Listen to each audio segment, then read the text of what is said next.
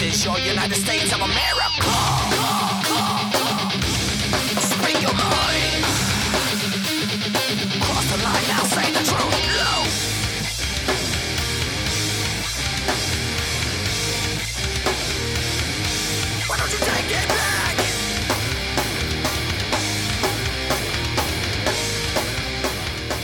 What's up, peeps, freaks, and geeks? Welcome to episode 17 of the Hitting the Marks Pro Wrestling Podcast, now powered by thegorillaposition.com and presented by Hameen Media. On today's show, Rick and I are digesting all things red and blue, as well as giving our way too early WrestleMania predictions. But before we dive in, it's my obligation to tell you this is a podcast by the fans for the fans, bringing you all the news that is news from across the professional wrestling world. We're talking creative and the business behind the business that is this crazy world known as professional wrestling. You can find the show on Twitter at HTMPWPod, find us on Facebook at Hitting the Marks, shoot us an email at hittingthemarks at gmail.com. My name is Jargo. I'll be your host for the day, joined as always alongside the Stimpy to my Ren, RBV. Rick, welcome to your show. It's me, it's me. It's that R to the B to the V, Rick Vickery. And know, brother, am I glad we record our midweek two days after Raw has aired? Damn, I was I was hot coming out of Raw on Monday night, but but it's the holidays and and I'm trying to remain festive and jolly. I'm trying to put all those bad vibes behind me, man. So you know, so I, I want to start off on a little lighter foot. You know, it is the holidays. I want to know how how's the planning and the shopping been for for for you and the wife for the kids. We are done shopping. How, how much of a hassle was that? I mean, you, you got three girls, uh, varying in ages. Like you kind of run a wide, you know, spectrum of ages there. Uh, probably different interests and all that. I mean, it's got to be a little bit of hassle, isn't it? It's an absolute nightmare. Um, luckily, we discovered probably two, three years ago this wonderful thing called Amazon Prime. And so we order literally fucking everything. Our mail dude hates us. Just hates us. The mail guy, UPS guy, FedEx guy, we're on first name basis with every single one of them. Yes, the wonderful world of online shopping. Yeah, can you imagine, like, you know, your parents, my parents, they didn't have all that shit back then, man. They, they had to go out there and find, you know, hit all the stores, find the deals. It, it kind of reminds me, I know you like Seinfeld, man. Remember at the beginning of Festivus Oh, yes. when they were arguing over the doll? As I rained blows down upon him, it came to me that there must be an easier way. Okay, now I know that we're trying to watch our time because people, well, some people complain that our shows are too long. But I'm going to tell you this quick story because it's absolutely hilarious. So, my mom is quite the practical joker. So, when I was a kid, I had to be like maybe 14 when this happened, which means my baby sister was four. Okay. And we go out for pizza on Christmas Eve, and we come home, and Santa Claus has been there already. Right. And- Okay. but not only was Santa Claus there, accidentally, one of the reindeer got loose in the house. We walk in the door and shit is everywhere. Fucking couches flipped over, the trees on Oh. its side. I thought you meant like literal shit. Like something got in there and shit all over the place. Dude, so the cat is sitting on the counter and is just looking at all of us as we walk in the door like, I did not fucking do this. Whatever you think, I did not fucking do this. And there's a note from Santa Claus that's like, oh yeah, sorry about that. One of the reindeer got loose in the house. It was our neighbors. Oh my God, my mom and my stepdad were so fucking pissed. Oh, they were so fucking pissed. So what? They thought this was just gonna be like a fun, like punk you out sort of thing. Yeah, or- they, they punked out my mom and my stepdad. They were just supposed to come over and like deliver the Santa presents, you know? Mhm. And instead just fucking trash the house. Just So what's the, what did, what did your mom and dad do? Well, we'll save that for another episode, but it involves a shotgun and a blow up doll. Oh, Now, before we get going too far here, um, I do want to extend a thank you and a what's up to all of our new listeners. Our base is growing quite rapidly. Uh, so, thank you to those of you who are just checking us out now for the first time.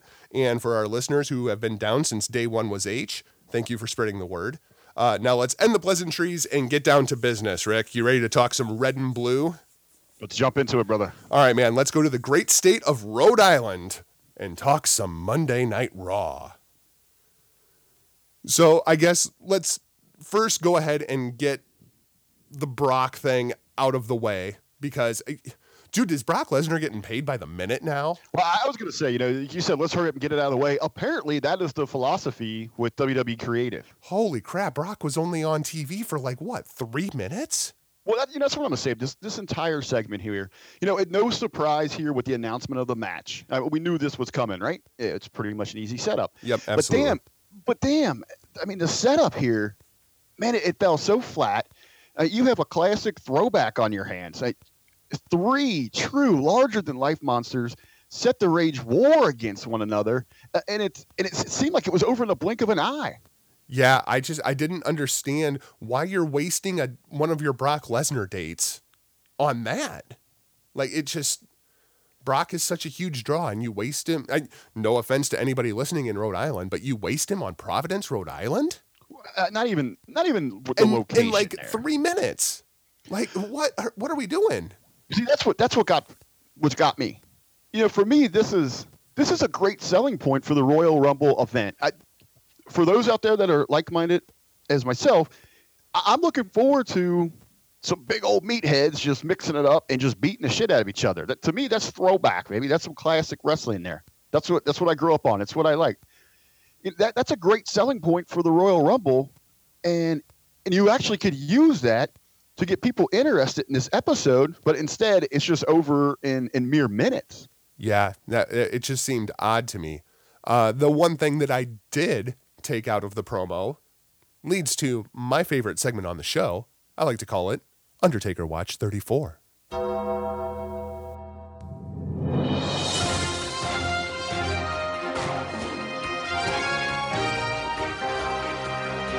Undertaker Watch 34.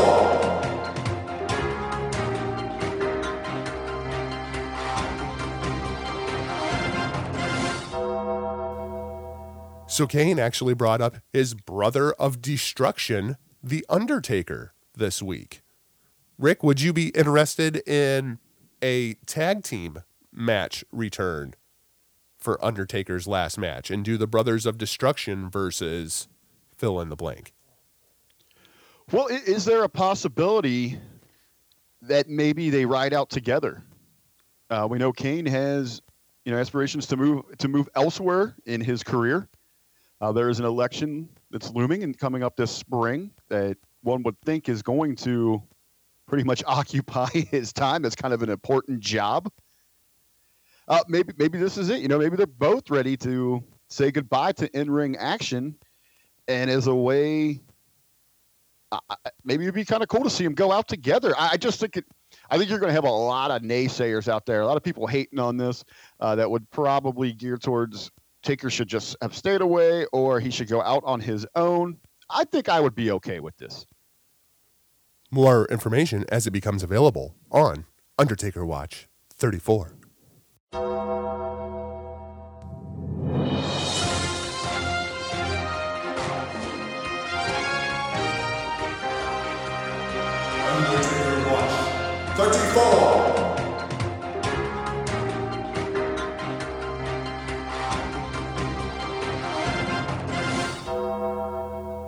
You know, jumping back to Brock real quick, uh, we're talking. You know, is he working by the minute? He has limited dates. You're using him in these, you know, blink of an eye segments here, situations. I actually looked up. We are going to get a lot of Brock in January. Uh, so as, as disappointed as I felt from this show, that they didn't take the opportunity to kind of hype it up throughout the three hours, give us a teaser, and then a big payoff there is a chance they can save this thing. They, they could get some real heat behind this program with these three monsters. Uh, looking up here, um, Brock is going to be with us on January 1st in Miami. This is rare. He's going to be with us the next week. So we're going to have two weeks of Brock in a row, January 8th in Memphis. Uh, then he's also scheduled for the 22nd, which is the Raw 25. And then, of course, we got him in Brooklyn on the 28th for the Royal Rumble. Wow, lots of Brock Lesnar dates coming up. Yeah, so- Interesting. I know they've got a lot going on, uh, but hopefully, outside of that Raw 25, uh, they, they can be able to work work him more into the show, and we get some some heat going behind this program. Uh, one other just small interesting note: he is not scheduled for the night after the Rumble. Interesting. Raw 25 is the go home, right?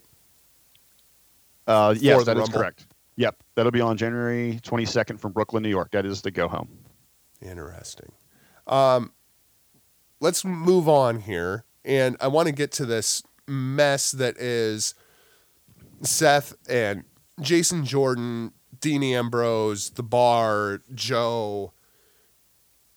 I am I'm kind of lost inside of this program, and now we have learned that the Dean Ambrose elbow injury is real. He underwent surgery last night.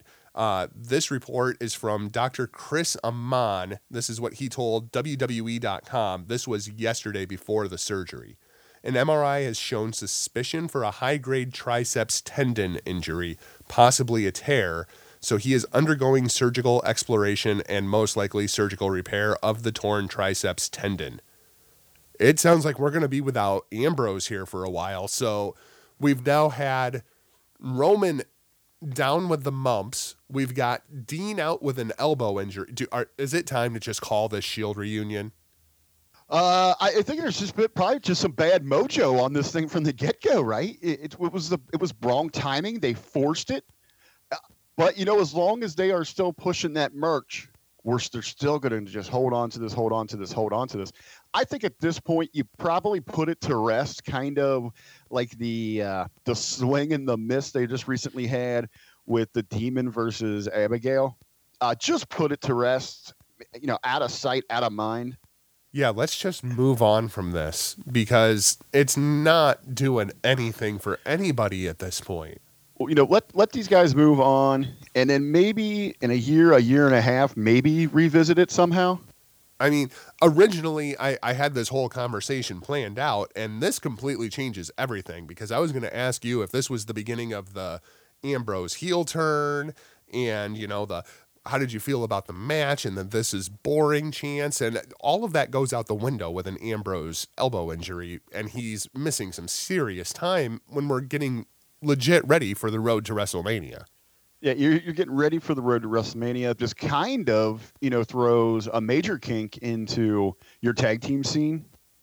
Oh, completely. Could the revival have gotten back at a better time? I was gonna say that that is perfect timing, but you're, I mean, you're gonna have to start gearing them up quick to to fill that void of star power that you have with Rollins and Ambrose with each other. and I feel like the revival is a team that you got to slow build because that that gimmick and the way those guys look and the way those guys work that's a slow build kind of thing. I, was, I want to talk to you about that. We're going to get to that here in a minute.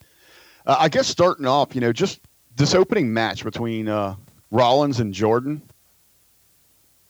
Uh, Man, this just had me scratching my head. You know, you know, WWE then, now, forever. Uh, it- should they change the slogan to WWE? Get your shit in. yeah, basically, basically. I mean, it was a fine match. I really like watching Jason Jordan wrestle. Uh, here's what I don't get though. I mean, they continually open with matches like this. Yep. And and what was the point of this match? Well, here's what I- you know. Any anyone that's paying attention to our locker room podcast series on the Hacker Hameen Media Group, hackerhameen.podbean.com. You know, anyone listening there, you know, especially to to Ben and Stevie, man, they know the objective for that first match is to get out there and establish wrestling to set the tone for the evening. Well, when we have these opening matches filled with these high spots and these false finishes, it, it's killing the rest of the damn card. I, I don't know and I see others out there in the circles that we run in. They're like, "Oh, we like that high energy when we come out." Maybe I'm missing it. I'm just maybe I'm not just getting it, but it's killing the rest of these the rest of the show. I see both sides because I mean SmackDown turns around and they had that Usos versus Stellar Nebula match.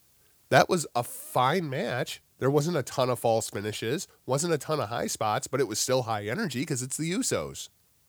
You know, like you can legitimately do both. Well, I agree. It's it's about the spots. There was nothing in that first match on SmackDown that I felt when I saw later in the show was like, eh, never mind. And this has been the complaint on Seth Rollins going all the way back to Tyler Black that he is uh, I got to get all my shit in guy. And you, if you notice, every Seth Rollins match, it's basically the same. Well, I, I'll tell you what. You you like the match. Uh, you're into it. And I, I like watching Jason Jordan wrestle. He's he's great in ring. Well, here's the thing, though. I But like the, I like the match if I can just sit and watch the match. I don't like it where it was on the show. Like if I'm just watching a one-off match, yeah, I can watch the match. It's a great match. I enjoyed the match.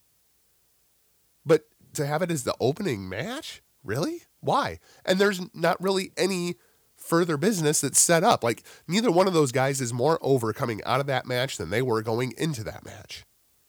Yeah, and, and I don't think the crowd was not buying it. I mean, the Boo Birds were starting to come out here. Well, because Early in your Jason. Jordan loses every match. At a certain point, he's got to start winning a match, at least here and there. I think we'll get it. We'll get it in a big in a big way. He's going to shock somebody here. I, I 50 almost 50 at this booking. point- This kid's going to go on one hell of a winning streak.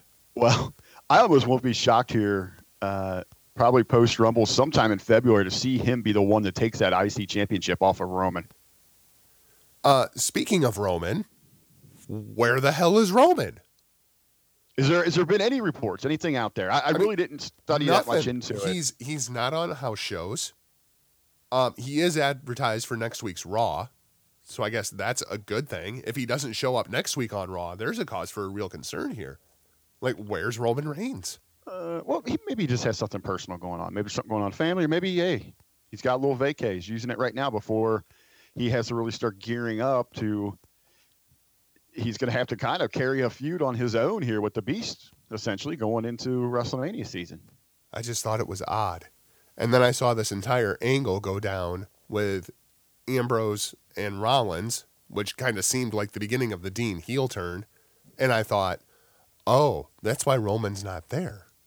Roman's going to come in because Dean's going to have an issue and he's going to kind of go at Seth. And Roman is going to be the peacemaker that keeps the shield together. Oh, sorry, sorry, Jargo. You and your conspiracy theories are they're shot down here. Uh oh. Where's Roman Reigns? Where is Roman Reigns? Lost puppy. All right, well, let's move on to uh, something I did find very interesting on the show, of course, because I'm a Finn Balor guy. Uh, we had the debut of Hideo Itami out of the middle of nowhere on Monday Night Raw. Uh, there's a lot of history between these guys. So Hideo comes out and makes the save when Finn's getting beaten down by the Miz Taraj. And Please, why should you, you're laughing about that? Why shouldn't he be getting beat down? it- it- They're, they're, they're, they're it's- two. They are two fine talents. They are second, third generation talents. They're yeah, correct. Third generation talents, yeah, okay. and they're and they're and they're going to have trouble whooping uh, a 190 pound nerd. so Hideo comes out, makes a save. Where I'm intrigued here is this step one of 205. Or is this the beginning of Finn to 205 Live? Because Hideo then actually debuted on 205 Live the next night. And did you happen to see that? No. Okay, well let me let me fill you in then on what happened here. Uh, so we get Hideo's uh, big debut on the red, blue, purple, whatever brand. He's he's out of NXT. He's moving on. So we have him show up here, correct? Right. Uh, personally, I was not surprised at all. I think I even mentioned it to you that he is not going to do anything for the 205 division. His his move from NXT is not going to do anything to move the fans. Uh, so I was not surprised by the lack of reaction that he got. No, I was not surprised at all. You know, when but you're thinking about it, you know they have been running promo packages for him, but they've been running them on 205 Live. Those packages are not reaching a major majority of the Raw audience. Yeah, most of that Raw audience has no idea who Hideo Itami is. So we don't get anything. He comes out looking terrible. Oh, that's Hideo. he he looked. It, it, it's he always looked like that. I, I remember Yeah. him looking a little better. I mean, he I mean, even for his regular look, I mean, he looked like he'd really let himself go there. No, that's that's just Hideo. Okay, so he comes out and then he he saves his good buddy. They did put over the fact that they had known each other. They've been around the world together. I did like that that they at least put that over that these two guys have history together. Okay, so then they they wrestle their tag match and go over. Uh, I wasn't real f- a big fan of anything how it was set up here. I'll kind of go how I would like to see it here in a second here, but so he he's kind of established. He's aligned himself with who you continually remind us gets the biggest reaction from the audience week in week out in Finn Balor. So one of your great baby faces. Then he turns around on 205, and I, I believe he was wrestling Colin Delaney. Uh, kind of just a debut kind of match, you know, kind of Mhm. throwaway. Well, in the match, he is yelling at the audience that they demanding their respect. He worked it as a heel. What? Okay, well, I'm glad that you bring that up because one of the things that I was going to bring up is why in the hell is Hideo Itami coming out to save Finn Balor when Hideo Itami has been presented as a heel for the last six months? Well, I, I think this goes to your second point here on this in the run. Uh, you're looking you're looking at that lack of continu- continuity. Well, now that now they can't even do it from they're going like a roller coaster. So now there's not even continuity between Raw and 205 Live. Right. What the fuck are we doing? Uh, he was giving a major major heel vibe. Pretty much worked as a heel. He's yelling at the audience. Yeah, that's didn't- that's been his character for the last six months. Yeah. Show me respect. Yeah, he's using his NXT character, but then on Raw they try to introduce him, trying to get that big pop. So anyone that was probably just getting introduced to him, uh, then tune into 205, uh, it was probably a major curveball. What the fuck? Now I am very interested to see how and if they run him out there next Monday as part of the 205 uh, segments because they are in Chicago, and I am interested in that reaction for a GTS. Yep, I noticed it as soon as he hit the GTS. Here come the CM Punk chants again. Yep. Now, you see what, what I, I thought they over exposed him a little bit on the show last night. I just would have ended it with the run in. There was no reason for that match. I would just would have had him come in, make the save, hit a GTS on either of the Miztourage, and ended at that before going to a drawn out match and then ending it ending it with the GTS. I would have been short and sweet. In case you're curious what kind of a reaction Hideo Itami gets in Chicago in the Allstate Arena, go back and watch Takeover Chicago and his main event match against Bobby Roode. CM Punk everywhere. What was it? And that's even that's what smarter fans. I'm gonna be. I'm curious to see when you have Chicago is a smarter audience. Yep. uh, all around. But I am I am a little interested to see how how they handle it with when you do add in those casuals as well. Uh, let's stay in the cruiserweight division. We get Cedric Alexander versus Drew Gulak. What'd you think of the match? Solid match. I don't know. Most interest most interesting topic of note here to me was was Gulak's re- interaction, reaction, whatever, with Enzo afterwards. Yep, agreed. Dude, I thought I thought that was just pure genius, man. You know, he's got the the cotton stuff up his nose. He's bloodied up, and all he wants to do is we got to talk about this right now, man. I, I got to make this right with you. You know, I will say one thing about Enzo Amore because I'm I'm not a big Enzo guy. I don't hate the guy, but I'm not a big Enzo guy. But man, does he know his character inside out. Man, when he went on that rant about how he was killing the environment, I think it like killed a small part of Wade Keller's soul. He's been ranting about that all week ever since. Well, here's why it works for Enzo, because all accounts that we can hear, the reason that he uh, uh, ever ends up with heat on him from the boys in the back, or he gets himself in trouble, what we're seeing is Enzo. Yep, that's Enzo.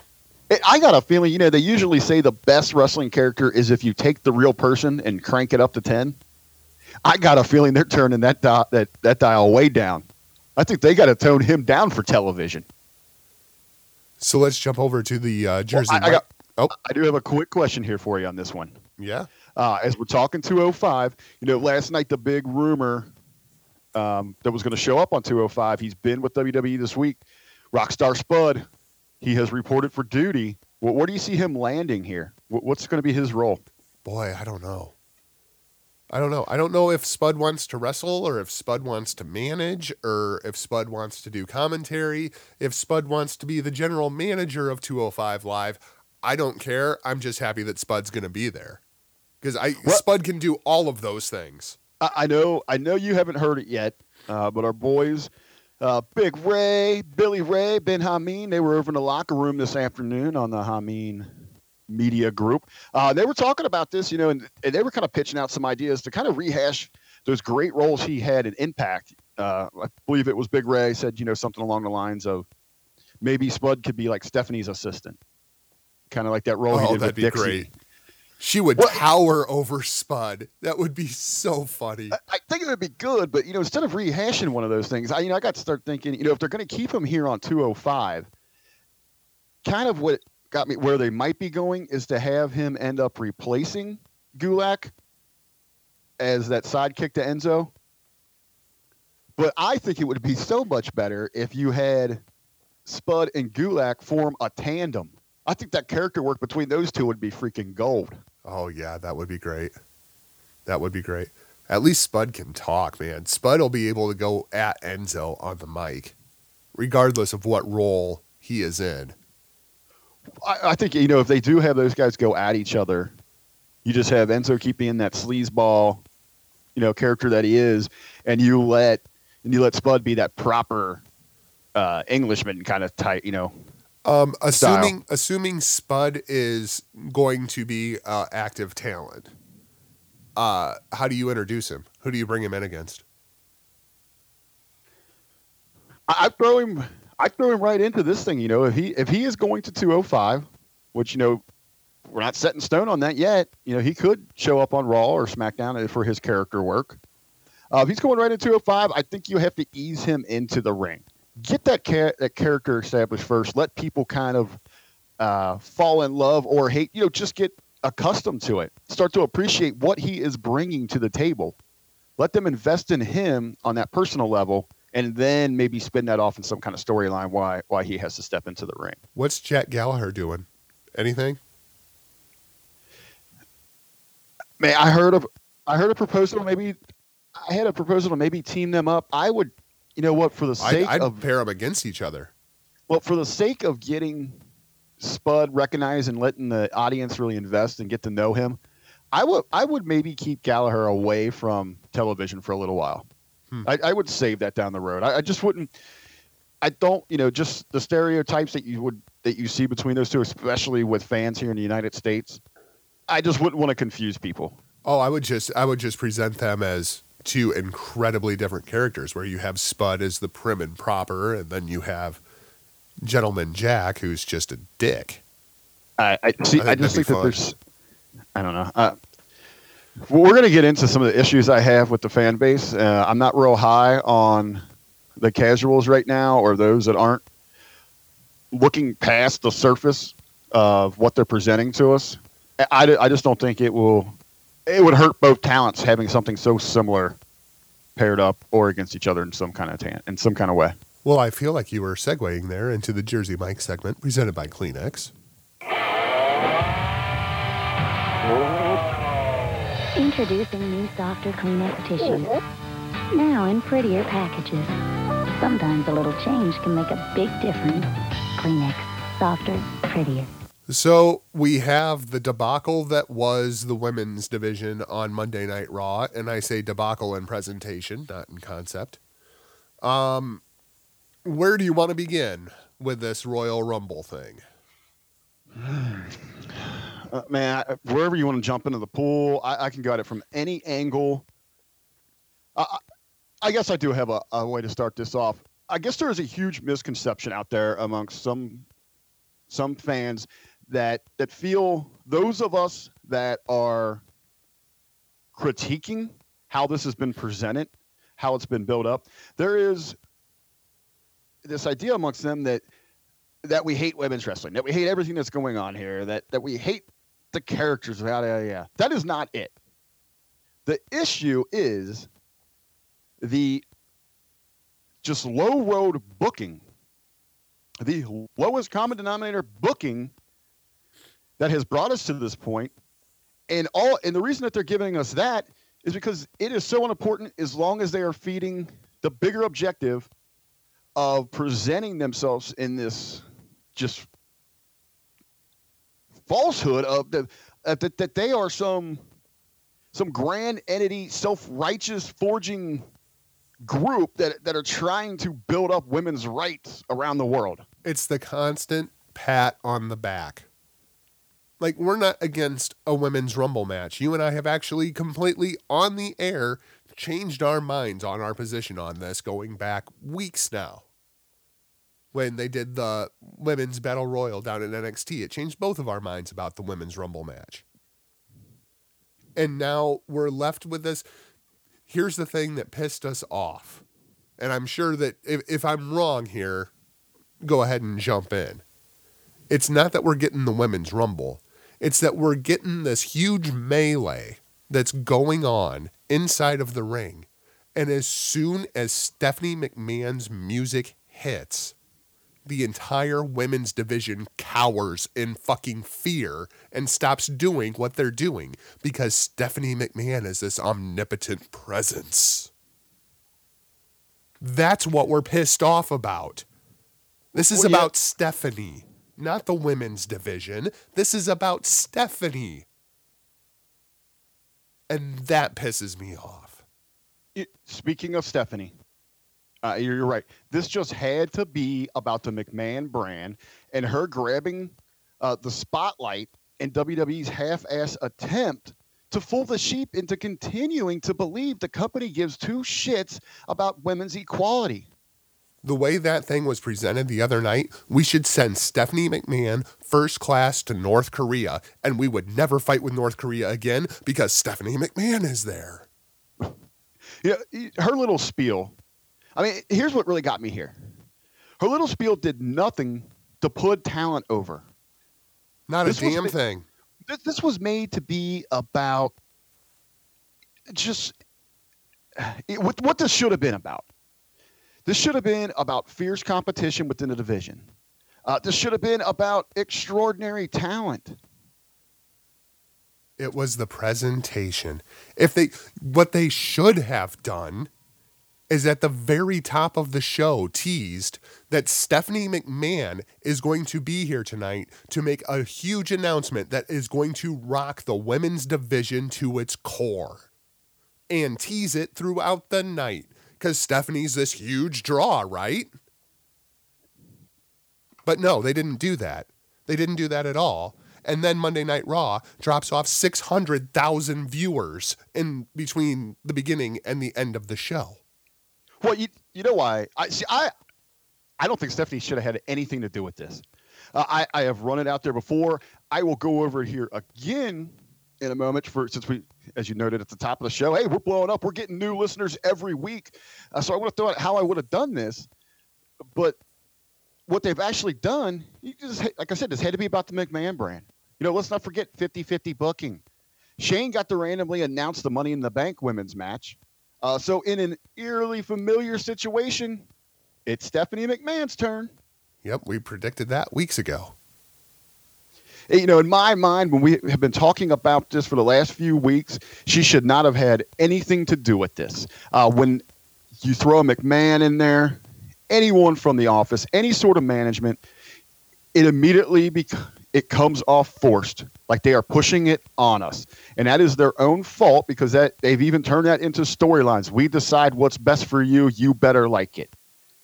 It immediately it immediately puts a sour taste in the fan's mouth. I made the comment to you the other day that the women's division has become the female version of Roman Reigns. This women's revolution is the female version of Roman Reigns. I'm so goddamn tired of having it shoved down my fucking throat. Quit talking about it and just fucking do it.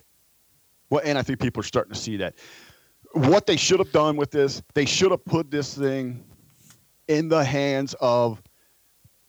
I always I said put it in the hands of of Trish and Lita. Let them start this thing. Start it with a blue like a uh, uh, just start on social media. They are so big on social media. A grassroots campaign to get it going. Have Lita and Trish start talking about how great the women are right now, how the talent, start putting over the talent first and foremost, not some company objective. Put over the talent, have the legends putting them over. Start building towards this.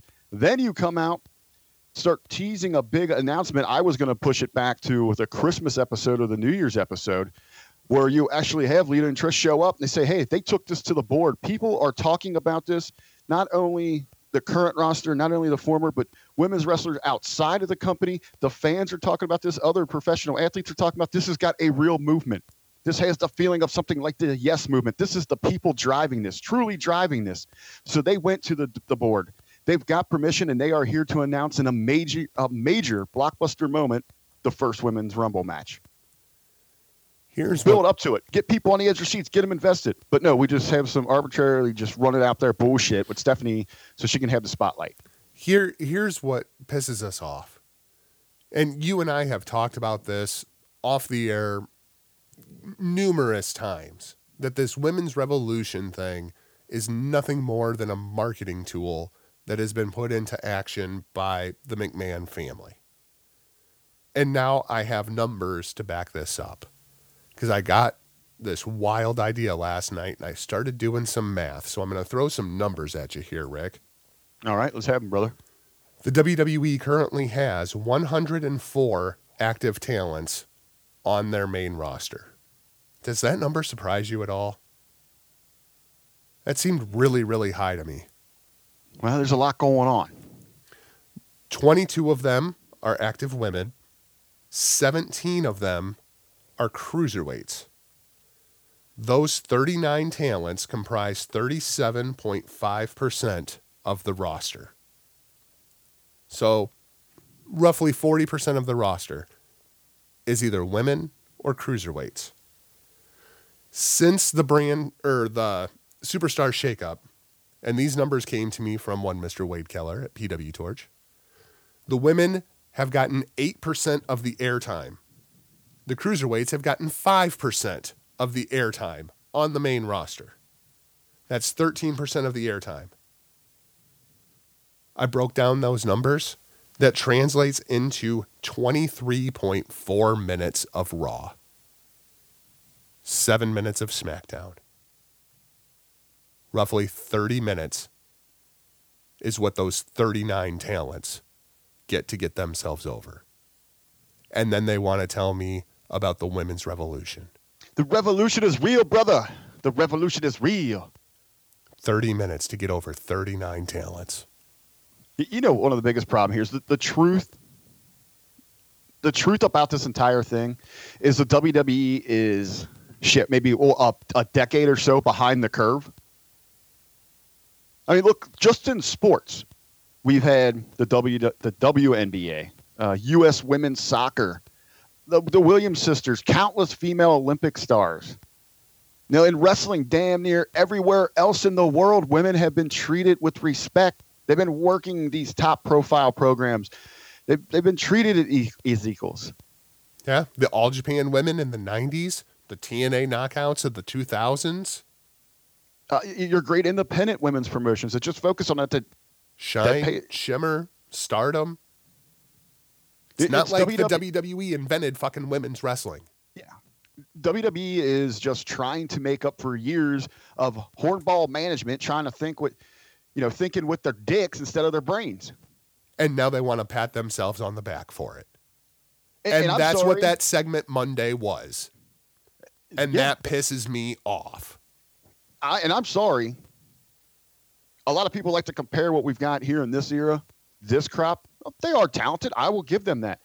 I'll go. I'm going to go out and say this though. Top to bottom, you go back to the Attitude Era in the early 2000s. Top to bottom, those women were more talented. Professional wrestlers all around, in ring character, at the total package. They were superior to what we have now as a as a collective group. And if you want evidence of that, the first thing that happened when we announced this women's rumble is, oh my gosh, are we going to get Trish? Are we going to get Lita? Are we going to get Gail Kim? No talk about who's going to actually win the rumble. Who on the main roster right now is actually going to win the rumble? It's all about, ooh, what legends can we bring in? Are we going to get any indie talent? How many women are they going to have to call up from NXT? This should be about the women on the main roster not doing this just for the sake of fucking doing it so Stephanie can pat herself on the back. Uh, speaking of her patting herself on the back, I couldn't even make it through the entire article with her where she's quoting, "It's just long overdue. This is such a proud," and, and she's literally in there saying, "This is a proud moment for me," you know. And then the women, uh, once again, not don't worry about putting over your talent. Maybe that's the reason no one invests in your damn program. No one gives a shit about what you're putting out there because you can't sell us talent. You have to sell us your company objectives. But it wa- everything that sums up what is totally wrong with this was the picture at the end of the closing of Raw. They are all, you know, they just went from from hating each other, beating the shit out of one another. Now they're sorority sisters. They're hugging and dancing, uh, raising their hands. Everyone is smiling. You've got your badasses and they're crying because of the announcement, shedding tears. Uh, what really stuck to me was the reaction from Asuka. She she does like that little Japanese like schoolgirl giggle. The one that really stood out to me, and this is going to amaze people, was Paige. Paige, your big bad badass, right? You know what she She should was- say? Fuck this. This is about me. This isn't about the women's revolution. Absolution shouldn't even been in the ring. They should have got the hell out of there. Fuck no. And Alexa Uh, Bliss should be the last person that's happy about this. She's Yeah, the her- she's the women's champ. Why would she be happy about this? But look, but look right over Stephanie's shoulder. She's making the announcement. Her and Nia are hugging. Just ridiculous, man. The presentation was ridiculous. I'm looking forward to the women's rumble. I hope it's a really good match. But that Yeah. presentation on Monday was fucking insulting. You got it. And what sums it up, what we're getting at there, go to Sports Illustrated, go back on your DVR, go to WWE.com, look up that final image of all them standing there in the ring, completely shitting on the business. So let's move on to something that makes me a little bit happier. A little bit. Not much, but a little bit. Bray Hard Bray Hardy. Matt Hardy and Bray Wyatt. Week three of this shit. But at least I got to see Matt Hardy playing chess with Napoleon the fish. Did you like Napoleon the fish? The only thing I have here, uh, and brother, uh, I'm ripping off a little bit of your gimmick when something just totally flops for you. Uh, the only thing of note I have is fucking terrible. sorry, sorry to lift your gimmick. I, I actually enjoyed Matt Hardy playing chess with the fish. I did enjoy that. That was the closest thing to the broken brilliance that I have seen thus far. But yeah, I I really wish we could get this guy fired. The guy who writes six months worth of creative in six minutes, that guy needs to go. We're, we're, we're only three weeks into this thing, and we're already at this ridiculous level of Matt Hardy playing chess with a fish that would have made complete sense over in TNA like six months into the program. But now, no. And we still got, you know, the the shower curtain that nobody has a steamer for. Just baffling. Just baffling. Also on this show, we had the return of the revival. That made me happy. Um, I think Corey Graves is going to be the most important member of the revival. Wh- What do you got going there, man? Corey is going to have to tell this story of how good the revival are and why you should like the revival and the history of tag team wrestling and why these guys are so great. It's going to have to be a slow build, man. You can't just throw them right into a title program. I, I think you was got to slow you. build those guys. I I was going to say, so you were okay with how this, how they were presented coming back here. I, I was, I was wondering if you thought maybe they were more fitting of a, a more impactful return. I was okay with a third of the return because I mean the revival. While they've been called up for a while, they haven't been around very much because one of them got injured and then the other one got injured, and it, it was almost like a complete reintroduction of the revival to me. I, agree with you there, uh, especially you know we've only seen them. They would come in and almost get something going, you know. But other times when they came in, you know, they were they were kind of pushed into some high profile spots. You know, upon their their move from NXT, they were looking to get into a feud with the New Day. Uh, Yeah. that was their first big venture on the in the Raw, correct? Yep, yep. Uh, then, then obviously, as you pointed out, they get sidelined, looking like they're going to come back again. We got another injury issue. Uh, hopefully, they hopefully they can stay healthy now. Two tremendous talents, but I feel what you're saying. though. it's it needs to be a bit of a slow burn. I I do agree with you. It's going to take Corey Graves, but not just Graves.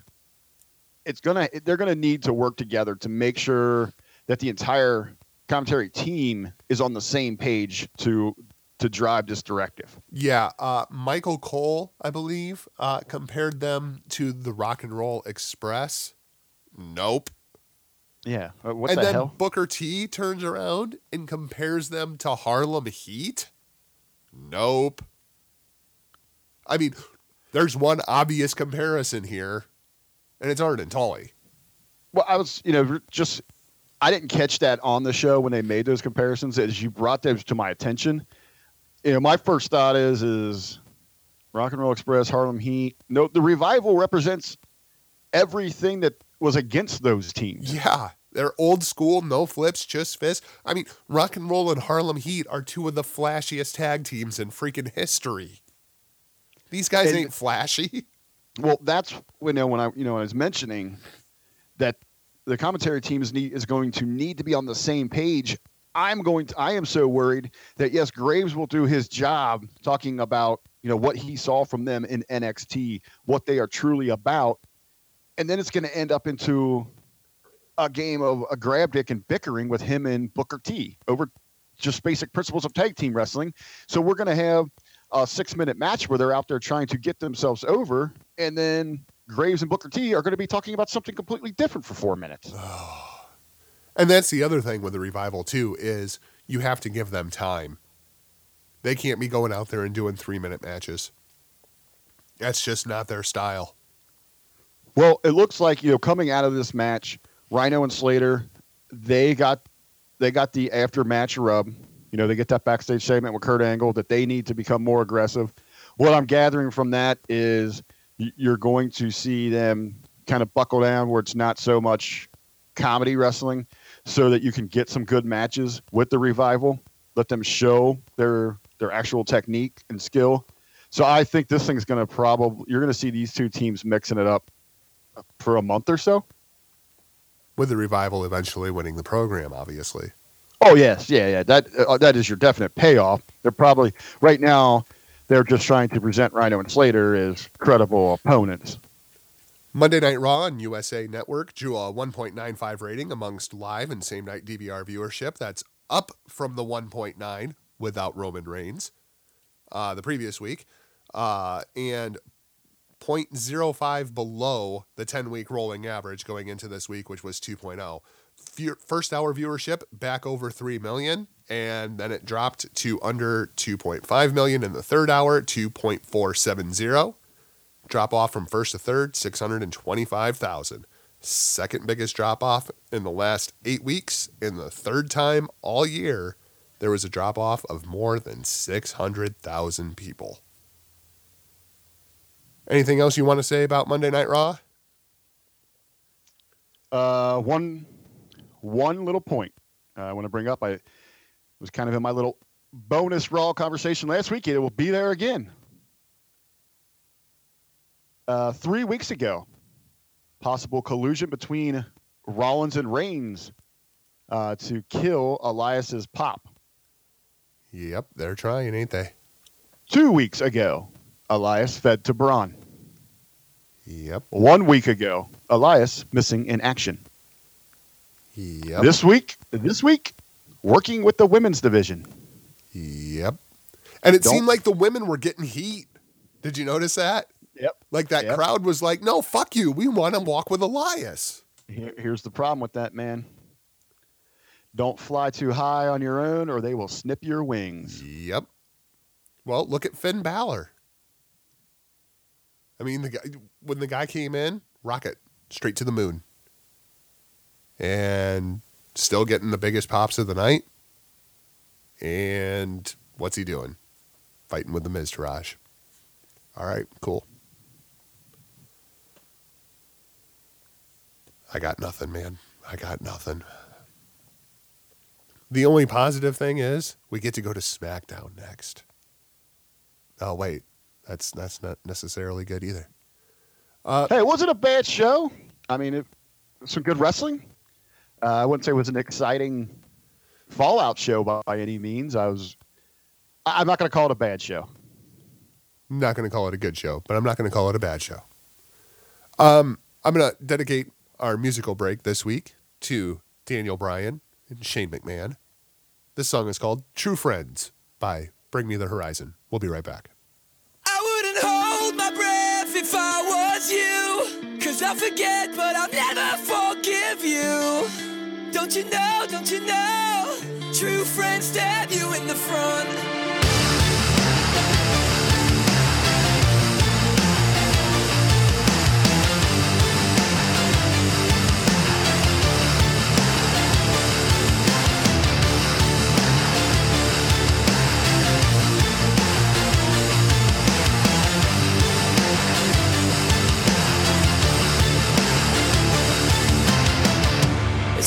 how things work out. Such a bitter irony, like a kick right to the teeth.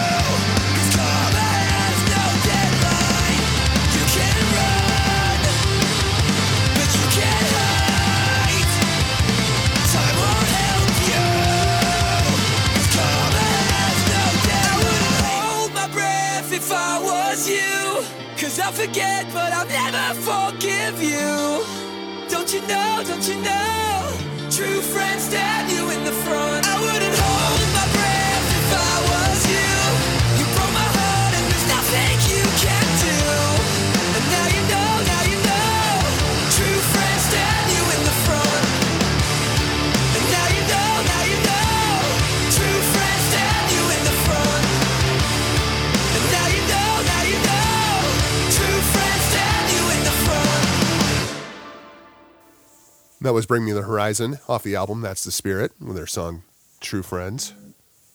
Nothing like getting stabbed in the front. So let's go to SmackDown Live from Newark, New Jersey. Uh, uh, tale of two shows. There was some good stuff on this show. There was some not so good stuff on this show. And Rick uh, only saw about half the show, from my understanding. No, no, no, no. As, as I said, you know, coming into this thing, uh, you know, on the other side of the break there. I said I didn't want to call it a bad show. It wasn't a good show. It was just the a show. show. It was just a show. It was uh, it was the middle of the road, you know. Well, let's kick things off with Shane and Bryan. Uh, I, I think the first thing that I really took away from this was the fan reaction to Shane. Did you catch on to that? They did not seem happy to see Shane. Uh, definitely, it was pro Bryan. Uh, I don't think that they were really eating up too much of uh, what Shane was trying to dish out. I don't think they were buying into, you know, what what's been getting him over for the last, I don't know, two months, month and a half, two months. It almost kind of felt like Shane was taken aback, and I wonder how much of this promo was Shane feeling the crowd and improving some of this. Because it just something about it felt off to me. Where do you think this is going? Because I, I can tell you right now, man, I do not think on any plane of existence you're going to get Daniel Bryan booed. I think this whole Daniel Bryan heel turn thing might as well just throw it out the window. Well, I think that you know this really goes back to what we've talked about in the past. Is I really believe as much as we are in the dark on Daniel Bryan's future with WWE and professional wrestling, that the WWE is feeling that same way. They they really don't know what's going on from here. So in typical WWE fashion, their objective would be okay, we, we got it. Let's try to bury him here. I hate using that term, but I, I think it is very fitting here. Let's try to bury the Bryan brand. And in the process, let's make sure that we reconfirm that Shane is the man around here. But like you said, that's backfiring. Yeah, it's just not working. Uh, Storyline wise, you know, just for us fans here, it almost seems like you have to have a payoff here where Bryan steps back into that ring. You have to. Otherwise, this just is not going to work. I mean, even if you have Daniel Bryan in one person's corner and Shane McMahon in another person's corner, and you have two talents in the ring representing each, I don't think that's going to work. I think this has to lead to Bryan in the ring. Well, okay, that something just occurred to me here. You know, kind of put together uh, what I was just saying with with your point. Do you think that they those sons of bitches at WWE, and I think this would be a terrible idea on their behalf, but I can see them trying to pull this off.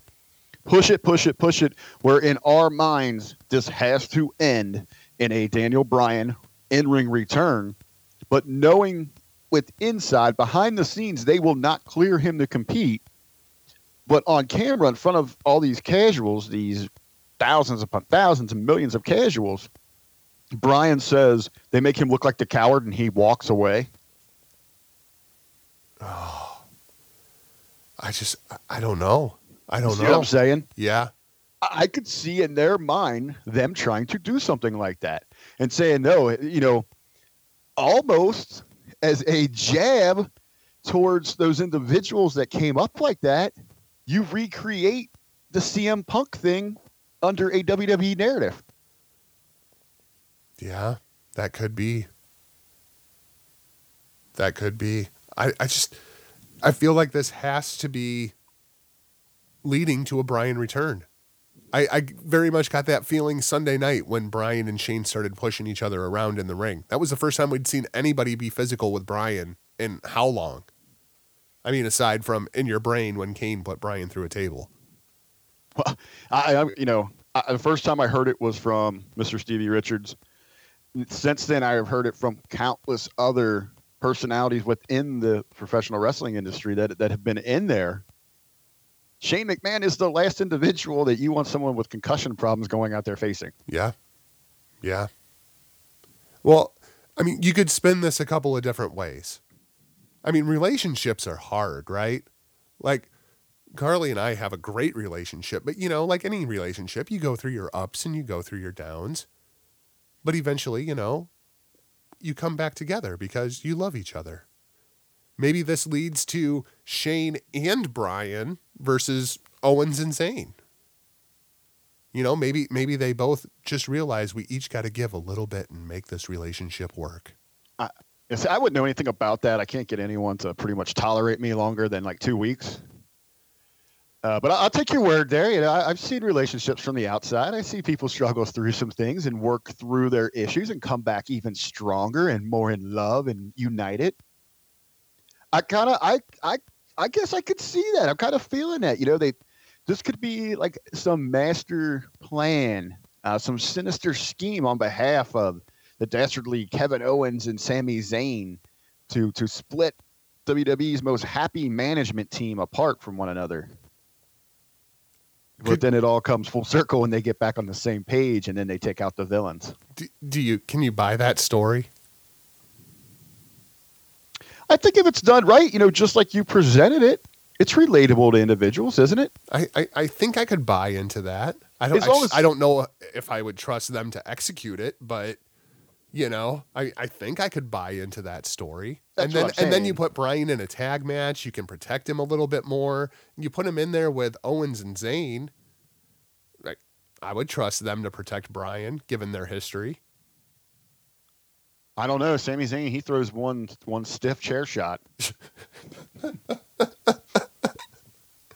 hey, maybe you know, maybe we were all sitting there thinking, you know, he's just been kind of laying off because he's afraid of what Orton might do to him backstage. Maybe he's just Maybe he's just- for Bryan. Yeah, he's just getting ready for that chair shot on Bryan. Hey, you got a great point there too, you know, because Owens and, and Zayn will can go out there and work, you know, to get their stuff in and protect him. And then you also have Shane there to do that over the top crazy ass thing that'll take, you know, take the pressure off of Bryan to have to go out there and overperform. Here's another idea that I kind of tossed around last night in my brain and my little creative noggin that I have. Um, could this be leading to Mr. Shane McMahon? You know, and you end up with Shane picks Sami. Sami becomes the corporate guy.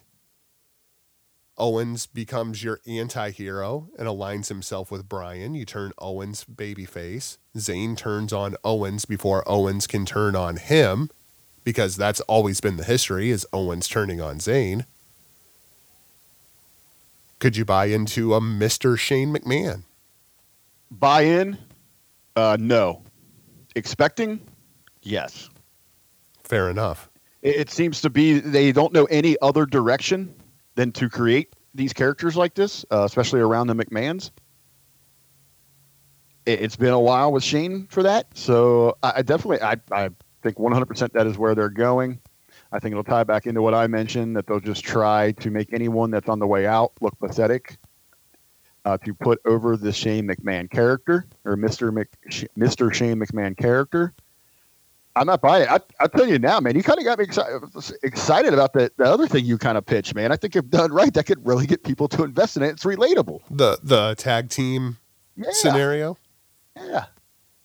Interesting. Let us know what you think. Hit us on Twitter, HTM PW Pod, Facebook, hitting the marks. Let us know. Uh, the other big development from last night was you getting put on timeout. Didn't didn't you uh, make the comment uh, regarding uh, the Usos and uh, Stellar Nebula match that if Stellar Nebula went over, you were uh, gonna ban yourself from the Hameen discussion group for the night because uh, you were putting yourself on timeout. Yeah. It was only the, the live discussion I was removing myself from. Uh, and yeah, and I held true to that. I, I took off. I only had one other thing that I contributed, and I and I did that through through Lewis. I, I I sent him a meme that I created that was just too good to pass up. I had to get it in there, but I didn't want to go back on my word. So yeah, I spent the evening lurking in other dark corners of the interweb, conversing about what was going on on SmackDown Live. I I had to leave uh, our regular friends behind for the evening, uh, but I did not get this. I thought it was a great match. Great match. But why? What? Why? Why do they insist on your champions losing on television? Why? it's- That's that's my point. It just happens all the time because they cannot come up with a more creative avenue to to go down to create contenders. So the easiest route is to go is like, oh, have them beat them in a non-championship match. If we didn't see if we didn't see that over and over and over, it could have worked here. Because we did see New Day just barely survive a fatal four-way match two days pr- prior to this. And, and you could say, hey, it just it was the wear and tear on them. It, it was that emotion, you know, they just had a down moment. I would get that in that narrative. But we see this all the time. Yep, I'm with you, man. I'm with you. It seems like they really have a good thing going with the Usos right now. So let's just continually beat them on TV. This is what the second time in two weeks they've been beaten on TV, right? as a team, as singles, they've been continued to be beat over the last month. Just doesn't make any sense. Why do you want to present weak champions? I don't understand that. Great match. Uh, I was not a fan of the outcome. Like I said, if this would have been a rarity, great. But this happens every other week. And it's just not the tag division, it's across the entire WWE universe. Well, let's talk about the segment that you didn't get to talk about last night then. Your precious Shar Shar and Naomi against the Riot Squad. You know, first first off, she comes out and she's putting over the women's rumble. Uh, there's only one kind of lip service I want from my Shar Shar. And it wasn't this bullshit that she was spouting off about last night. I've seen some reference to did Charlotte spoil the Rumble in saying that she will be waiting for whoever wins. Oh, does that mean a SmackDown woman's going to win the Rumble? No, she's just putting over the fact that she thinks that a woman from SmackDown is going to win. Well, another thing in there too, everyone's just assuming that in the rules of this women's rumble that they have to go after their brand. Right. Yeah, I, whoever's buying into into it that much, come on. She's just putting over the fact that more more importantly that if the winner chooses so, she will be ready to defend her championship. The only other thing that I really had to comment on when it comes to this segment was Naomi calling the Riot Squad a bunch of chicken heads. Do you have any idea what a chicken head is, Rick? Uh, I've seen them like hanging like in butcher store windows. I I- I know what a turtle head is. Is it anything like that? Chicken head is a slang term for a woman who sucks cock to get ahead in the world. That's what a chicken head is. How fucking PG is that? Oh, Brie and Nikki uh, chicken head. Good fucking Christ. I couldn't believe she let out with that. My God. I- I wonder if whoever approved that knew what it meant. Uh, if she knew what it meant, Uh, uh, I just, I, I, that was one of those Booker T, tell me she didn't just say that. I mean, I'm just wondering like where this came from, who approved it, whose idea it was. Uh, this kind of has like that. Um, remember at the beginning of the revolution, the sorority sister. Oh. God, what- yeah. what was- what was the name? What was that? was? SOS, right? Wasn't it? Yes. Uh, sorority something, whatever the hell it was. Oh, yeah. And it turned out that it was like a porn site or something. Gosh, I don't remember that whole story now. Damn it. All right, so it's along those lines. They run something out there that they think sounds cute or funny. And then they changed it to PCB, right? Yeah, they just went with their initials. How ironic that Paige was part of that. Sorry, cheap shot. So speaking of chicken heads, what what this Dolph Ziggler thing? Okay, I I must say this is the most interesting thing that Dolph Ziggler has done possibly in years. Hey, I, I would most interesting thing he's done. It was hands down the most interesting thing that went down on this show, and probably the most interesting thing that's gone on this week in. WWE. But what the hell was it? And where does it go from here? Like what what just happened? And more so, the thing that absolutely baffled me, why did nobody comment on this for the rest of the show? Like nobody cared, including Daniel Bryan on his cell phone backstage. Like they just laid down the second most important title on your show. And no, and no one's worried about addressing it. nobody gives a shit. Did Dude, it, I I actually I enjoyed the entire segment uh, as he's getting as he's bringing it along. I think I thought he was really selling it, off showing, you know, why he's been around for so long, why he is so important to what they have going on. Going forward, uh, here we oh here we go. It's kind of funny. This is great timing. Uh, we just had a story come out that he is being pulled from live events as well. So they're going to sell this thing. He's going to disappear. I think that's exactly what they need to do. Keep him away. out of sight, out of mind for a while. What do you do with Dolph Ziggler? If you're WWE, how, how, how does this play out in your mind? Do you got any ideas? Man, that, that's a tough call. I've heard other ideas pitched. I don't know if I'm exactly behind them. I don't- uh, Billy Ray was pitching. I believe it was Billy Ray or Big Ray pitched that maybe he comes back and wins the Rumble. Ooh, that's an interesting one. At this point, though, with with all the casuals, is does it work to have him go challenge for one of your one of your championships? Does does AJ versus Ziggler at, at WrestleMania do anything for you? No, no. I think I think the match would be fine, but no. Um, I- wonder at this point if, from what I saw, the reaction to Nakamura, I almost wonder if in that time you could build up Ziggler to, to rival that. I mean, he's not getting a reaction either. I mean, who who is an over the top challenger for AJ Styles? well, here's an idea for you for Ziggler, and I don't know how long you would play this out. I'm not sure if you would. I think by the Rumble would be too soon to bring him back, but you would want him back in time for WrestleMania. So let's put this at a six week story. Okay.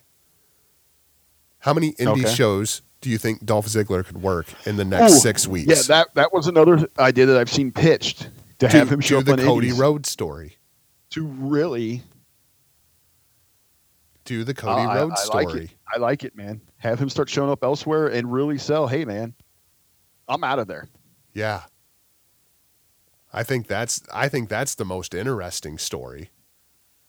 Uh, keep it grassroots, though. I, I don't want to see highlight clips of. Nope, I Brian don't I don't want to hear Graves talking about it on SmackDown. I don't want to. I don't want it on dot .com. I don't want it on Facebook, on Twitter. I don't want any of it. Nope, but you know every fucking dirt sheet is going to report on it and if you're going to mark it to the marks, that's one hell of a way to do it. That's one hell of a way to do it because you know everybody's going to be talking about it. Meltzer's going to talk about it. Keller's going to talk about it.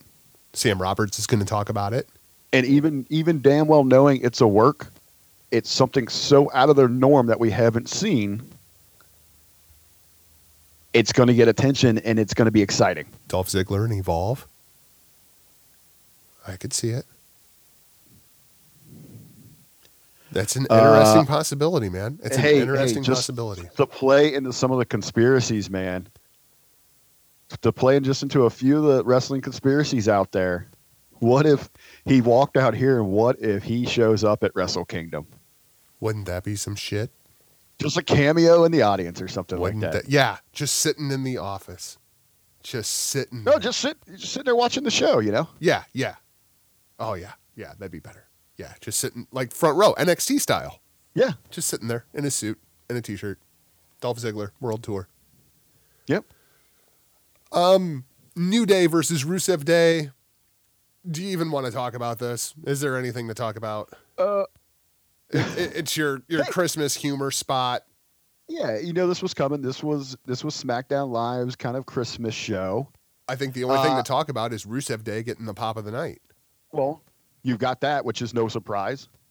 I think we all saw that coming. I think again, you know, hats off to Rusev Day once again taking chicken shit and making pure gold out of it. I'm starting to turn. I'm starting to turn. I love Rusev Day. Don't get me wrong. But they're kind of pissing me off. Where's the fashion files? I'm starting to wonder if Rusev Day is going to replace the fashion files. You know, they, they did make that announcement. They're moving it strictly to .com, aren't they? Yeah, and I went to the dot com last night. Guess what? No fashion files. I understand Tyler Breeze was just brutally murdered by the Bludgeon Brothers, who were also oddly missing from this show. Uh, yeah, no mention of any of that. You could have twisted that very easily into something about Fandango grieving over Breeze. Yeah, I expected funeral services in Newark. Uh, I hope, I hope, brother, that you are wrong there. I know they were in this comedy spot here. Man, people are digging these guys. They're they're getting over organically. They they're just buying into their characters. They're selling it, and that's what you, they should be rewarded for this. And it's Th- fun. taking- People like Yes. Rusev Day. Everybody wants to celebrate Rusev Day. I, I think, you know, kind of getting lost in this is the amazing work from Aiden English. Absolutely. Absolutely. I mean, man, you want to talk about a guy saving his career. When Simon Gotch left, I thought it was Man. just a matter of time. Yeah. Like how many days left on the contract before they don't renew you? Yep. Either that or you're congratulations. You're now the jobber to Tye Dillinger, who is the jobber to Uh, everybody else. Well, eh, you know, then when they run him out there by himself and he's an opera singer. yeah. And it was like, eh. These and these two too. You know, Rusev was kind of left for dead too on the side of the road after Lana was taken to do her own thing. Yeah, remember when Rusev requested his release because he was so pissed off? You remember that story? Yeah. Thanks, Meltzer. Uh, so yeah, these these guys are they're thriving. I, I and I hope that they don't get put stuck in this comedy role. That's It's what I'm afraid of. It's okay to have that aspect of this. I just don't want to see them in costumes backstage every week. Yeah, I don't want to see them turn into the New Day. You know, that's that's Yeah. my fear here. That's my fear. Uh, the six man main event, of course, you have Jinder Mahal, who is my pick to win the Women's Royal Rumble. Um, and Owens and Zayn versus AJ, Nakamura, and Orton. Was there any business here? Like nothing got advanced here. It was a fine match, but Uh, fine match. Did, you happen? Did you watch this match on Tribute to the Troops? no, I have not watched Tribute to the Troops. Okay. I I had I saw bits and pieces of it. I wasn't sure how much of it was the same match. Uh, I will admit that during Tribute to the Troops, I was more into what was happening on Impact Wrestling that night. Uh, great match with Van Ness and Rosemary held my attention quite a bit more than a novelty six man. So they run this match back out here, but it didn't do any business. You know, it was just more of a hey, Running in place, kind of. yeah, I, I think because tribute to the troops, it did get a good reaction. You know, fans were kind of buzzing about it. So it's probably one of those things where they're like, okay, maybe a good portion of the audience didn't see that. Let's go ahead and run it out there again. Uh, I, like I said, you know, this is this is a fine like novelty match. It just didn't do anything for anyone going forward. Yeah, it didn't seem to advance any storylines. Didn't bring anything to a conclusion. Well, I which actually looking back at this entire show, this kind of is a, a fitting end. Then correct? Yeah, it really is. It really is. Um, I I expect more from go home shows and fallout shows, you know, and it just didn't feel like it went anywhere. It's just odd. Well, you know, to me, what I really expected here, we have a little over a month till the Rumble. Man, I, I was coming in. I was I was hyped for this show. Uh, as bad as Clash of Champions was, uh, with this just clusterfuck that we have going on here with with Bryan and Shane and KO and Sami and and where do Orton and Nakamura fall in? Where are these guys going to start going towards this Rumble? I was hoping that we had something really big uh, to really get us going into the new year. Uh, I guess we can get that next week, but it's really tough with a big holiday week like that to to think that they're going to overinvest in the product. I was hoping to have it here, and we didn't get it. Like you said, man, it's just running in place. I'm curious what's going on with Randy Orton because I saw a report, I think it was yesterday, that Orton is going to be taking a bunch of time off right after the Rumble. Yeah, is now it's just live events. He's still scheduled for television, correct? Oh, is that what it was? I, believe so. I, don't hold me to that, but I thought he was still scheduled for quite a bit of television. But it's just, you know, the the house shows that he'll be Well, I wondered. from. I was kind of wondering if he was going to go be making a movie or something, and that's why he was growing his hair out. Uh, quite possible. He is changing the look right now. Yeah, and it's the hair is at a very odd stage at this point. I'm not really sure what's going on with Randy Orton's hair. I'm not sure Randy Orton's really sure what's going on with Randy Orton's hair. Uh, let's let's hope that it's not a movie. Yeah, Uh, because I, I would hate to lose Randy right now. I feel like Randy's really been heating up, and Well, I was going to say let's hope it's not a movie, but a character change. and he is actually one of the individuals that comes to mind when you talk about people to win the Royal Rumble. We've been talking for weeks that Randy Orton is a star. Randy Orton versus AJ Styles at WrestleMania. Does that intrigue you at all? I, I know.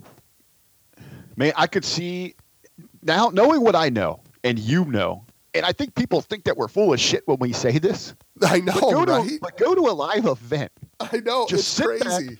Put away your expectations, your own beliefs of what you think should be going on, and just numb down and really take in the casual audience. They love Randy Orton. A heel Randy Orton versus AJ Styles. I could see that. I could see that, especially if if Randy's motivated and really wants to work. I could see it. I'm just worried. I, I'm not even worried about it because I know the internet wrestling community would just start shitting all over it. But WWE, they shouldn't care about that. Uh, if they, because this isn't going to, this isn't like your marquee marquee match. The WWE Championship, in all reality, is probably going to be like fourth on that card from importance. Yep.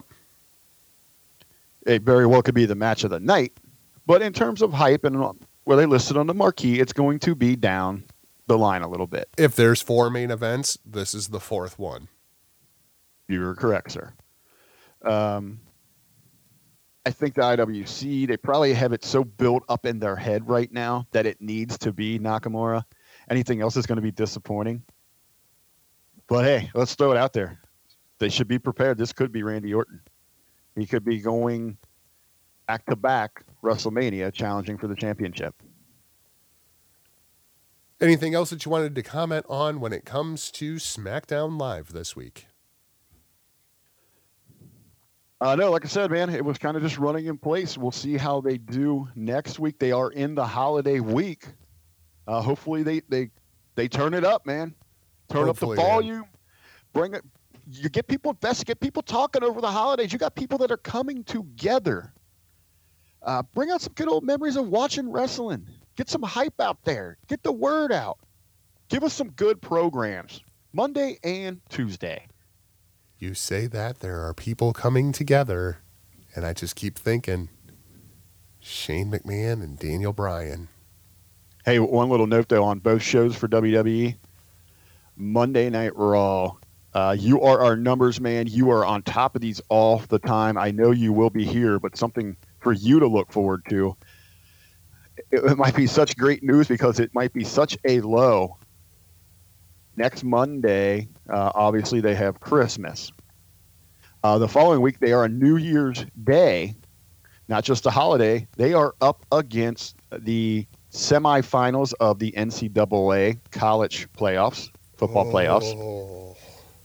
Then one week later, and this is these are the back-to-back weeks we have Brock Lesnar. One week later, on the eighth, they are up against the championship game. oh.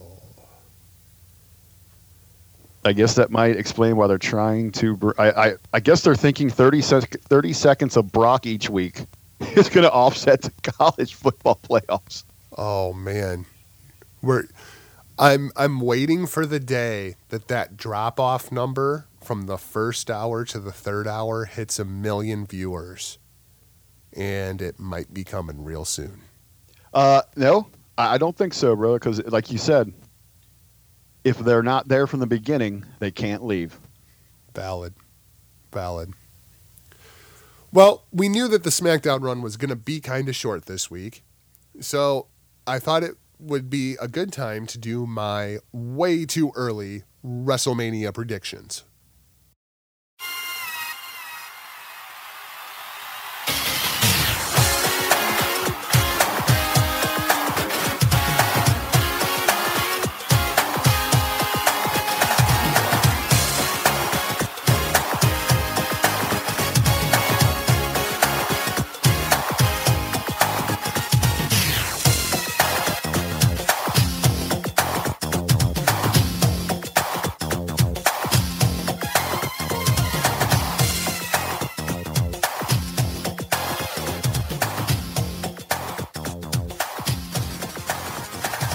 I have, I believe, 12 matches here. I think it's a pretty solid card.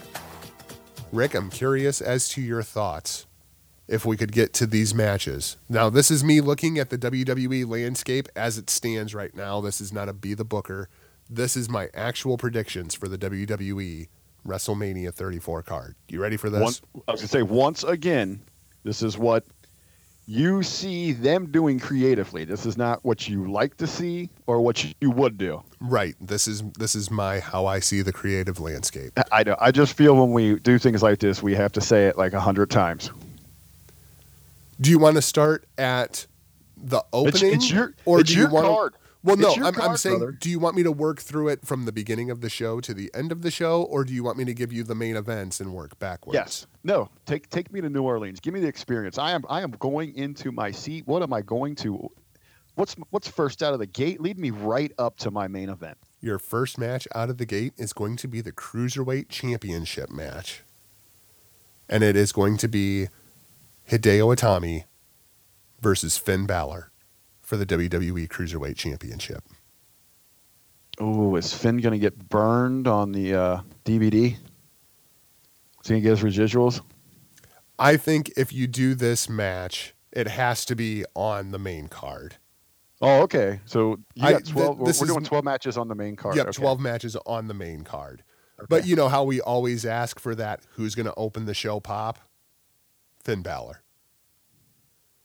Finn Balor or Demon? Oh, it would definitely be Demon Finn. Definitely okay, how, be Demon Finn. How am I getting here? Because we haven't because we haven't yet had a Demon Finn at WrestleMania. Hasn't happened yet. Um, so we know the history between Hideo and Finn. Uh, for those who don't know, Hideo actually is the one who brought Finn into NXT, and they started as a tag team together. Uh, Hideo got hurt. Finn got elevated to the top of the card, became the NXT sensation. So we're gonna need to we're gonna need some serious storytelling to go back and revisit that and bring this alive for today's general audience. Hideo turns on Finn.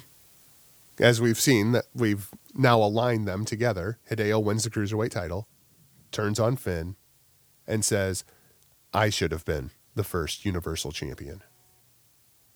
And we spin that off into Finn coming for Hideo's title at WrestleMania. That's your feature cruiserweight match. And I think it's probably the best cruiserweight match that they could put out right now, given the cruiserweight talent that they have on the roster. Okay.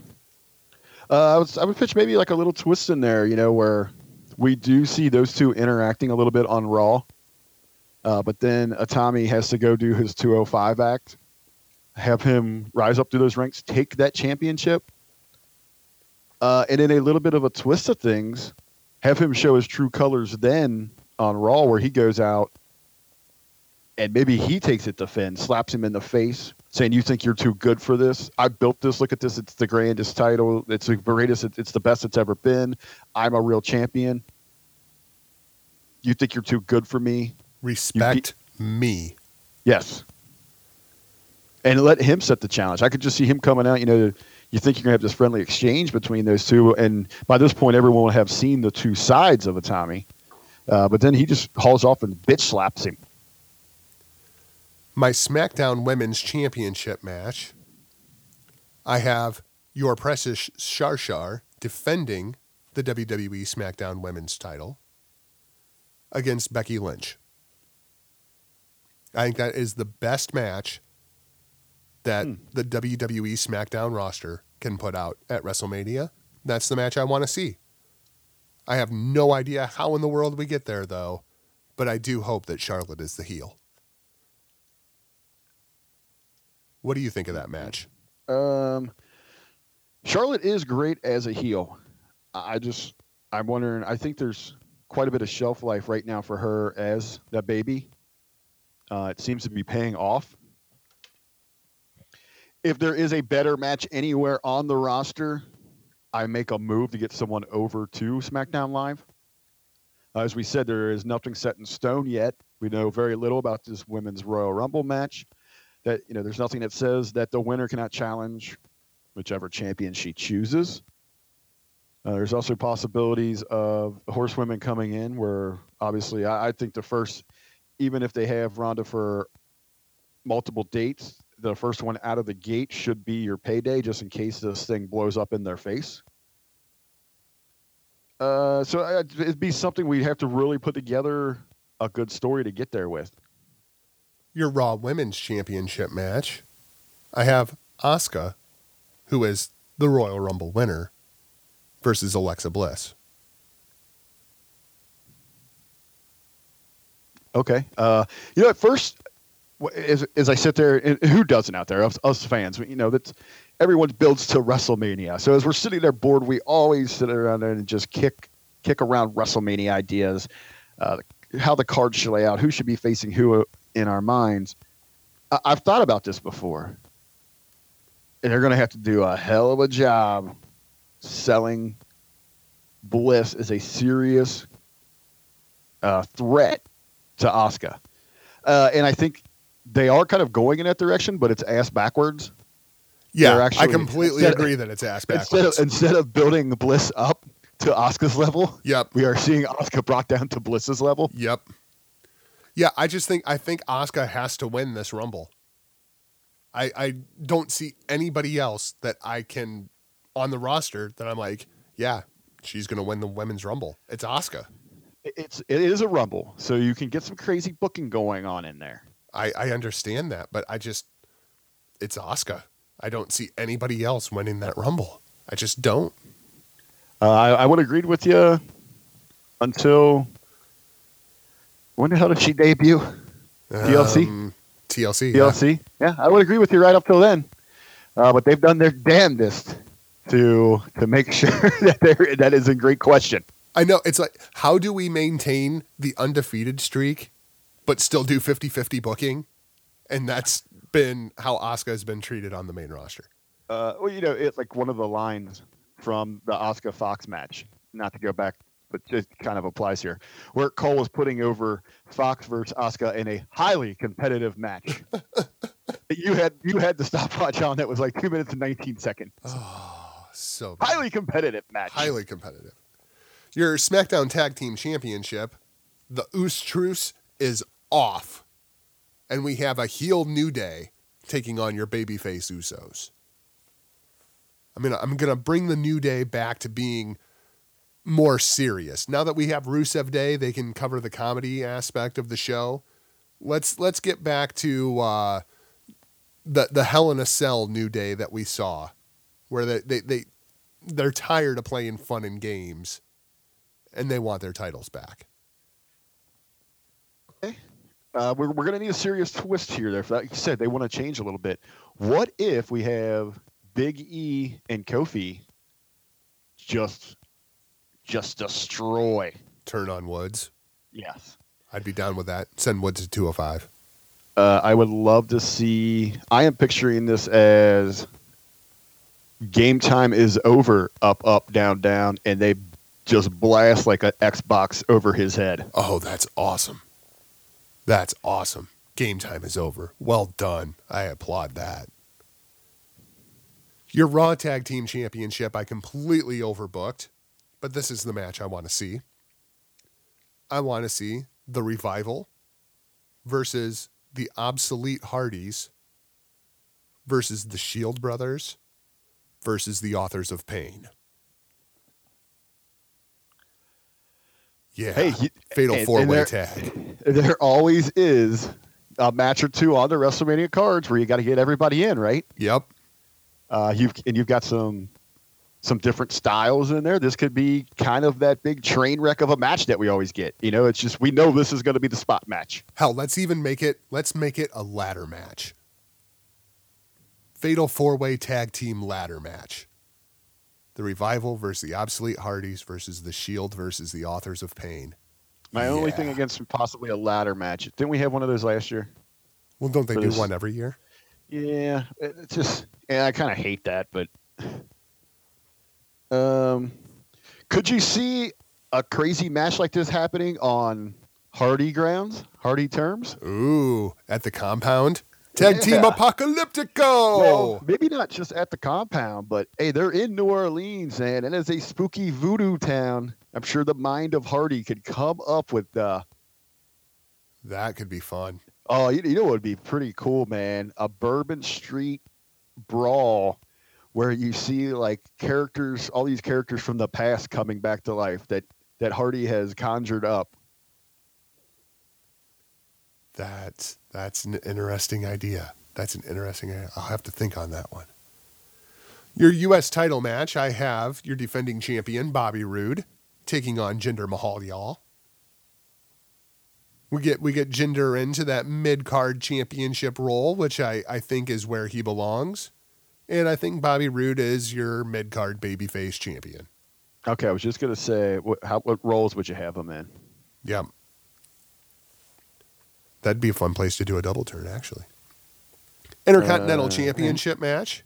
Two can, two Canadians, one pretending to represent, not pretending, but one representing India, going for the U.S. title. Why not? I mean, hell, at Wrestle Kingdom, you got two Canadians fighting for the U.S. title in fucking Tokyo. Yeah. Do you think it's maybe time to think about changing the name of that title? Yeah, I think so. I think so. Well, hell, we might as well just get rid of the uh, the U.S. title now. It's been vacated by Dolph Ziggler. Let's you know just get like Hey! a blue Intercontinental title and put it on SmackDown. Hey man, maybe maybe that's where they're going with this thing. They can could be. introduce an entire new championship. Could be TV title.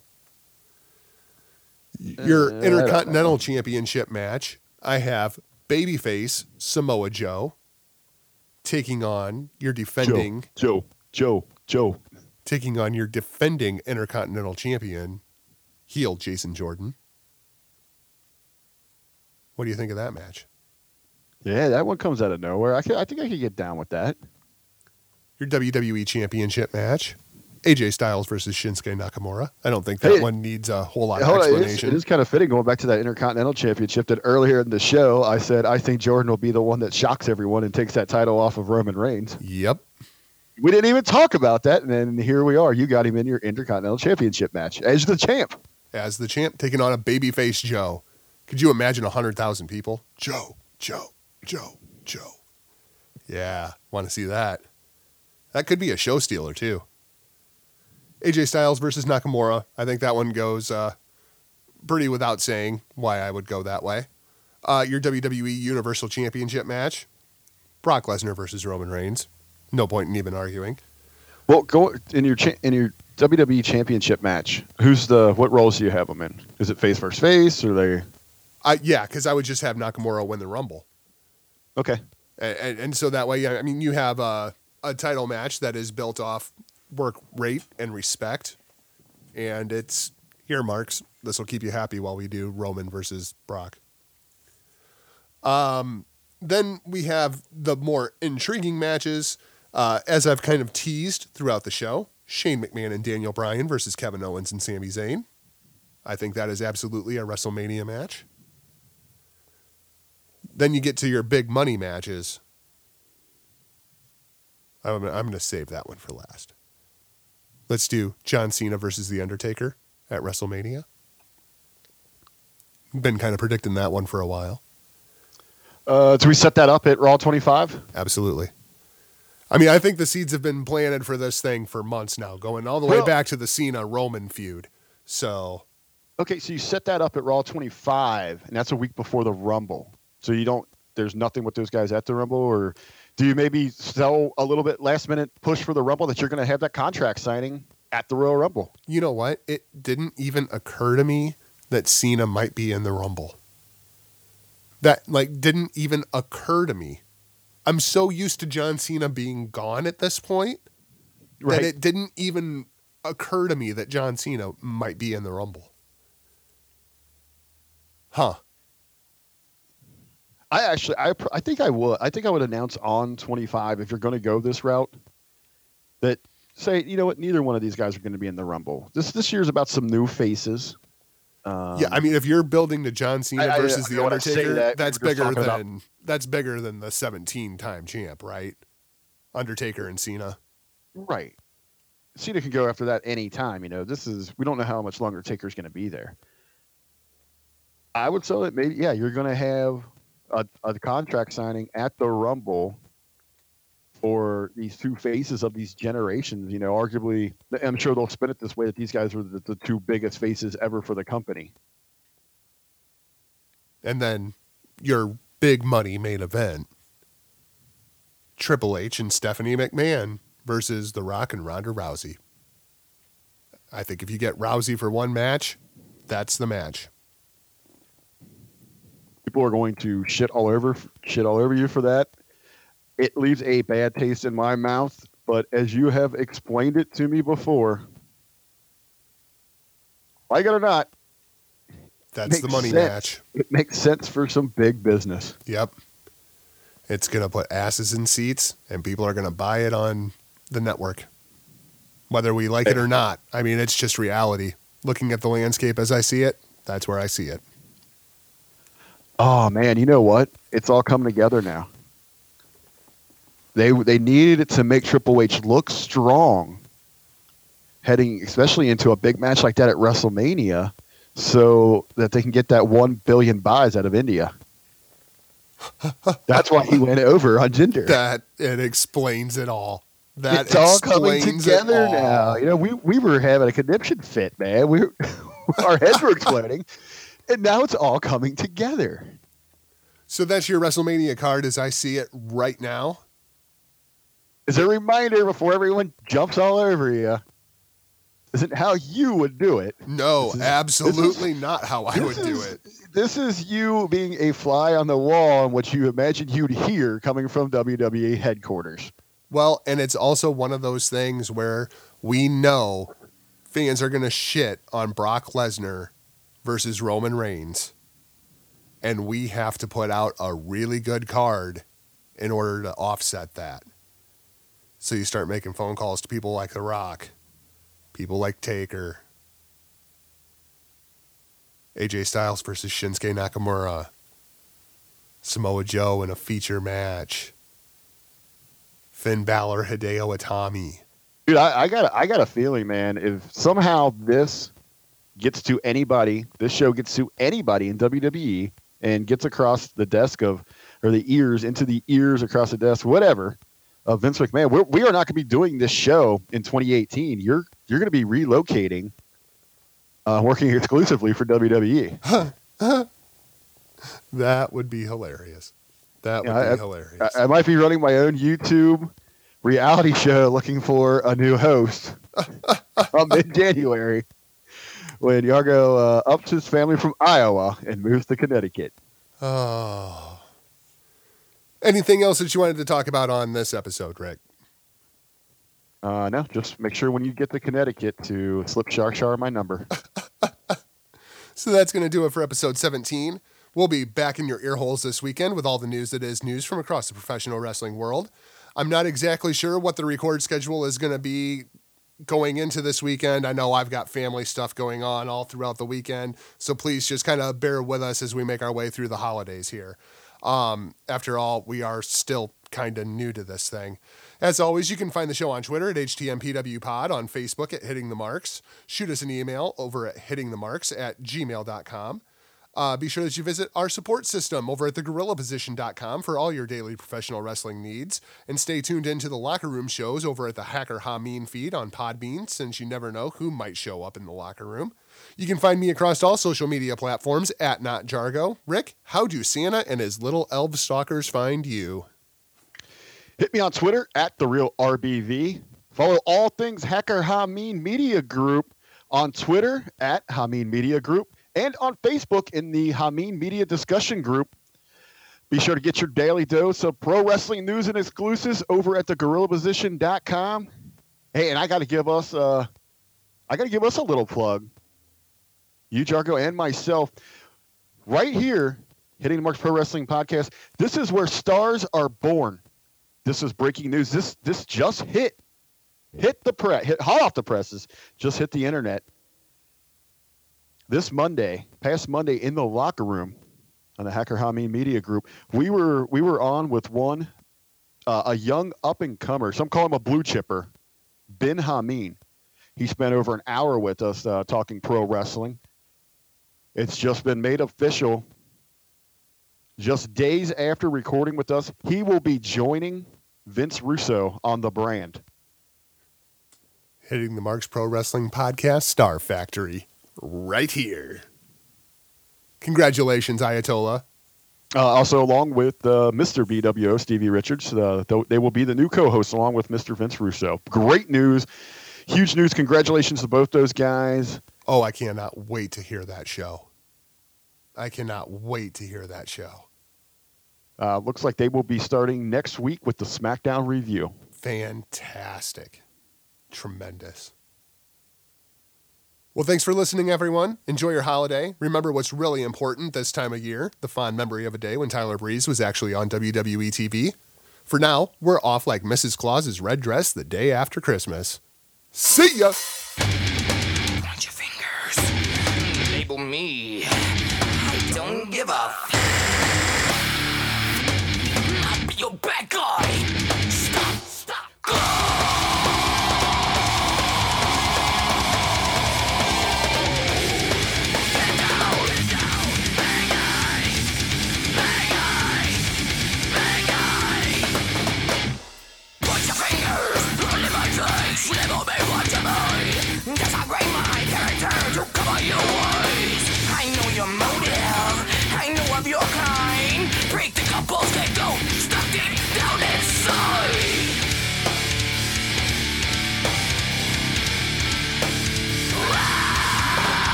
cliche. You'll be draping the blame on me. I smell self-righteousness. That's the bad guy. Go!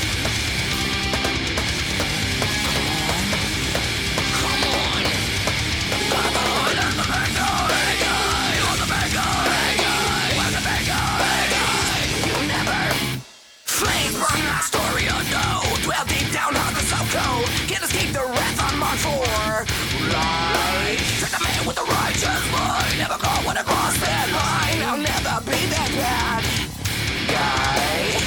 I hate you. I hate you. Hate me too Hate me too Fuck you Situation is a classic cliche. You betray pin the blame on me. I smell self-righteousness. That's the bad guy. Go!